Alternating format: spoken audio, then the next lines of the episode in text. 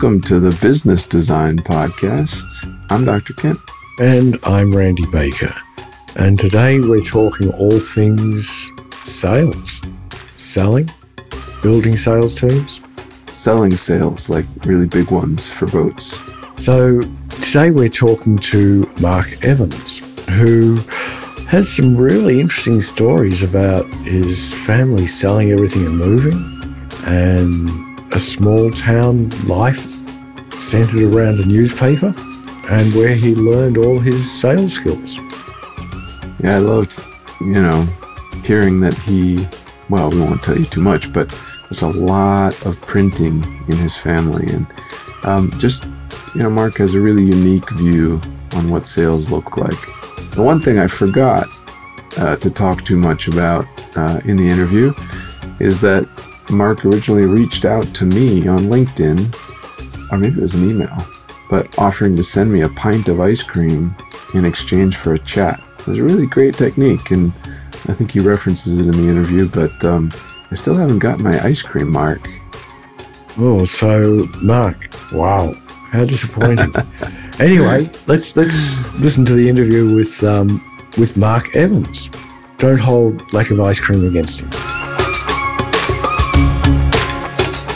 So, Mark, great to talk to you again. I think um, the last time we spoke, it was super memorable because I think afterwards we got a personalized video from you. We we do that kind of thing. It's kind of it's at one time awesome, maybe a tiny bit creepy, but mostly just really great. I certainly hope so. You know, most people aren't used to getting videos from strangers on the internet. However, I feel in this kind of this disconnected sales world or just this disconnected business world, getting an insight and seeing a video of someone's office or if they're out and about really brings a level of personality and a level of humanity that I think can so often be missing in business and especially in sales. So, probably the most interesting thing for me about you is that you come at sales from a from a different angle and probably one that's more appealing the way I see it for the you know the 2020s and 30s and as we go forward because hard selling hopefully it'll kind of go the way of the cult you know? It, people will kind of open their eyes a bit more um, and and there'll be a, you know value exchanged on the sales call. What, what are your thoughts on that? Yeah, I certainly agree with you, Kent, and I hope it goes the way of the cult uh, just as well. I really feel that there's we're getting overwhelmed right now. Most people are getting overwhelmed with sales messaging. And so in order to really stand out today, I think salespeople really need to embrace number one that they need to be providing value and value can look like a lot of different things but it certainly should look like just trying to add a level of education to the mix that i think so often is missing and number two, since we are receiving so many sales messages and generic sales messages is that, just standing out a little, whether it be a video email, whether it be leading the conversation with, hey, Kent, I would like to send you some ice cream in exchange for a 20 minute conversation. That's a different way to approach a conversation and to start a relationship than, Kent, would you like to come on a 30 minute, you know, presentation or demo of my product that you may or may not be a fit for? So I had forgotten about the ice cream. Thanks for slipping that in there. So I, I now I remember that that's how we met. You said, "Hey, I'd love to have a conversation with you, and I'd be happy to send you some ice cream." And I said, "Sure." and you said, "What kind?" And I told you my favorite kinds of ice cream, and from then on, it was a good conversation, right?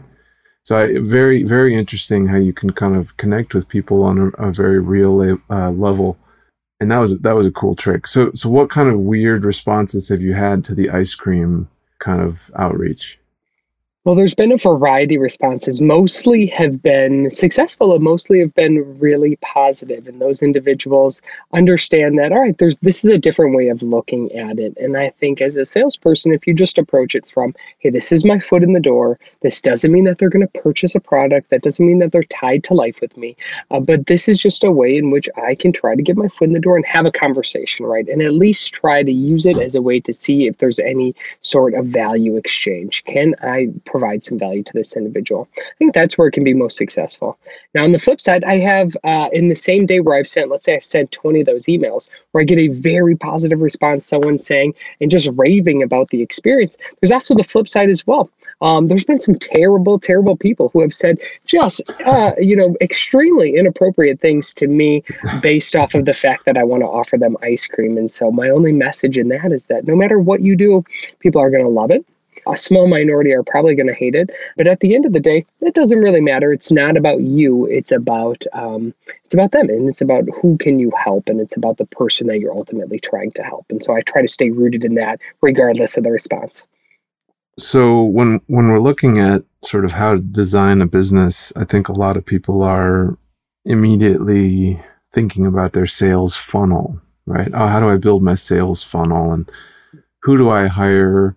Where do I fit in? I'm not a salesperson. All these kind of standard rote phrases. Or if you're a bigger company, it's like, oh, the salespeople don't understand me, or I, I don't, or they don't understand the product, or there are all these issues around sales. So, what do you, you know, how do you categorize kind of different levels of sales teams, and you know, from you know solopreneur on up to um, a know, Fortune 100, what kind of sales work?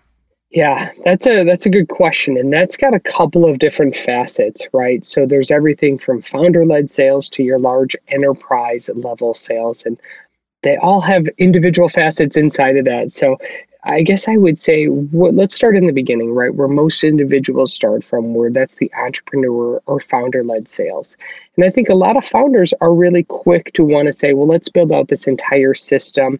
Let's focus on the maybe the machine before they're actually figuring out just the like, where do you even provide value? So I would say if you're an entrepreneur or if you're a founder listening to this, just try to have as many conversations as you can and try to provide value to people. Be less concerned about automated funnels and about you know, abandoned cart emails and upsell techniques and things like that. And just focus on having really good conversations with people that fit into your ideal customer profile in order to have that, you really have to understand, right, who are you trying to sell to? Um, so I see a lot of entrepreneurs make the mistake of, well, let's build all these things, right, and then we'll go out and sell it. And I really feel like it should be in reverse, right? Let's let's build a minimal viable product or a minimal viable course or whatever it's going to be, and let's just try to sell that. Let's try to get a pilot. Let's try to get some sort of test case. That's where I'd recommend for founder. Now, as you grow up the chain, right, and as you go from founder led sales to maybe you're now leading a small sales team and that sales team is growing, that's where really the replication and the systemization of sales can be very beneficial. So, if you're a founder led salesperson or if you're running a team, every process and procedure in your sales, let's say funnel, should be documented right? There's no reason that we look at sales so differently from something like engineering, right? We're in engineering or in accounting or in finance, we have very rigid processes, procedures, kind of rules of going about it. However, once we cross over into the sales side of the company. It's like, well, salespeople, they just kind of do their own thing. They get on conversations, maybe they take someone out to golf, and and that's just how it works, right? And there's no way we can kind of systematize it. I really feel like that's a disservice, and that's kind of a lazy way of approaching sales. Sales definitely has a process in which they can follow, and it's often just a matter of trying to understand and reverse engineer what all it takes to go from prospect or suspect to an actual customer. And the smart founders really take time to understand what is every piece of that process. They document it, they give it to their sales team and say, let's replicate this, let's optimize this. So now I have to kind of dig deep on that. So I'm I'm representing both Randy and me on the call today. So I have to I have to do his side. That was my obligation to kind of ask a little business stuff up front. Um, now I'm curious about Mark, kind of where you came from, and uh, and especially I think we both have a Midwest connection. So yeah, I'd love to to to hear maybe what what you hucked from door to door as a kid. Like were you were you selling LP records like I was for my orchestra, or what was what was your start into sales? And um, yeah, who are you as a, as a person? Yeah. Well, I think there's a couple fundamental things that that changed me as a kid or has kind of evolved my to where I am today. Number one is my parents are entrepreneurs. And when I was about four years old, they sold just about everything that we had and moved my family from all of our friends and family at that time about four hours away to a community we had never been to or didn't know anybody. So I think seeing my parents risk that and seeing the challenges that came with that, seeing the ultimate success that that was, really helped shape me not just as an entrepreneur, but really as a salesperson. I really feel a connection with small and medium sized businesses where maybe it's a founder or it's a founder and their spouse together working in that business. I feel a real connection with that. I know what that's like. I know how a business isn't just a number and uh, and a bottom line, but how that can provide for a family. So I have a strong connection with that.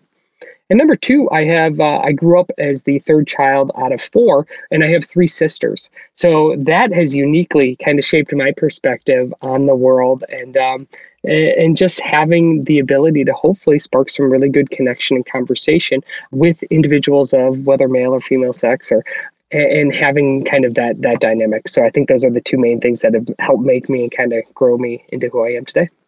So three sisters. That's that's exciting. so uh, and so when you're four years old, your parents. So your parents have at least three kids, if not four. Yeah, they up four. and sell everything. So they up. They had four at that point, and they just kind of said, "Okay, here we go." And all four kids uprooted. We hear, so uh, go into that some more. I'm I'm really curious what that was like, um, and and what they did. What were they What were they doing? Yeah.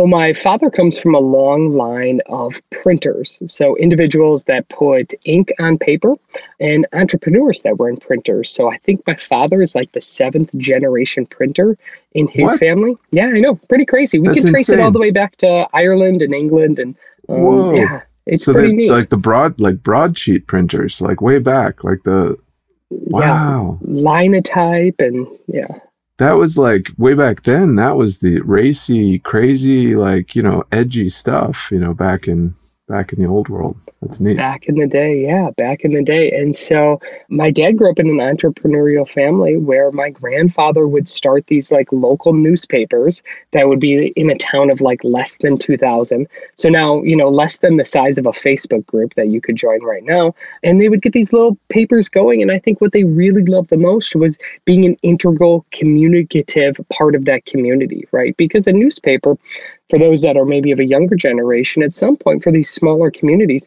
was really like the main hub that drove everything. And so, so my dad grew up in that. He's the oldest of 15 children. Um, and 15? of that, 15, I know, 15, pretty amazing. 15, all in an entrepreneurial family. You could say um, your your grandparents were just printing children, basically, right? I've not heard that one, but that's pretty good. Uh, that's pretty good. Uh, and then they, so imagine, right, not just being the oldest of 15 and, and, and moving away from that family where they had really deep roots in Western Illinois, where they were from. And so to uproot, I mean, they could go to a gas station and chances are they're related to like three or four of the people that are just randomly coming in in these small towns. And so I try to say that to put that in perspective that they weren't just leaving a community, but they were leaving um, just generations of families. And so I, I, always, whenever I'm faced with a difficult decision of like, all right, do we change our website? Re- really a trivial decision, right? Do we upgrade our CRM? I look at the risk that my parents had to take with four children, loading up a minivan, taking a risk on a one employee print shop, uh, you know, four hours away in a community that they've never been to. And it really helps put things in perspective. I love that. I think the idea of of measured risk um, I'm always, you know, talking about the value of risk, and it feels like kind of ironically, young people are not. It, feels like the world is more risky, but it's kind of kind of not. You know, young people mm-hmm. are being escorted to front doors to trick or treat. You know, they're everything is protected, everything is. Whereas online is scary and, and unregulated, but in that world, kind of looking forward into the future, what's the work you're doing? So you are, yeah, sure, you're you're developing sales teams, you're working with, you know, corporations, with entrepreneurs, but what is it you're really trying to do? Because obviously from seven seven generations of printers, trying to bring a voice to small communities and so forth and whatever. What's the real underlying thing you're trying to do because obviously there's some kind of mission underneath all of this. What are you trying to break? What are you trying to disrupt? What's what's your model? Yeah what i've seen throughout dozens of businesses i've either been a part of or i've consulted with or worked with or know of as friends that are also founders and entrepreneurs. What breaks my heart more than anything when i see an entrepreneur is when they are held captive by their sales process or a lack of a sales process or a salesperson individually, right? When I see an entrepreneur that's got a great product, they've got a great heart, they really are doing well and right by their customers. Yet the thing that holds them back is the fact that they don't have the clarity, they don't have the confidence to go out and either add more salespeople or find better, higher quality salespeople and their business suffers and they languish in what i would almost call this the state of like i'm too afraid to break out of this and to hire better people and i'm comfortable just enough to stay in my current situation. That really breaks my heart. So that's what i'm really focused on is helping entrepreneurs create an onboarding and hiring system in which they can multiply their sales efforts and they're not beholden to their own um, either sales team right? That manages and holds all the information and holds other cards, but gives the business back to the entrepreneur so that they can thus grow their sales, grow their revenue, grow their business. And what is it? What is a good outcome for you if you're working with folks? And you know, I mean, with with an eye towards, you know, an entrepreneur or a business owner or an executive who's trying to to go in a positive direction. What's the good outcome when you kind of put your hands over your chest and say, all right, this is great. Let's do the next one now? Mm, the best outcome for us is when we work with an entrepreneur who has no onboarding process, has no recruiting process, and has no way of taking a sales candidate and turning them into a sales superstar in just a short period of time.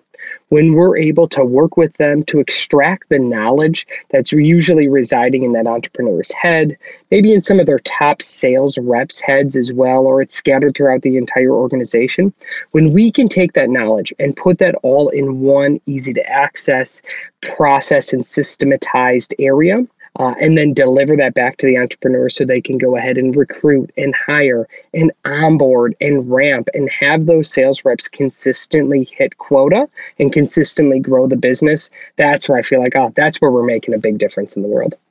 And if you if you could give one tip to uh, really small people starting up about sales, uh, what would that be?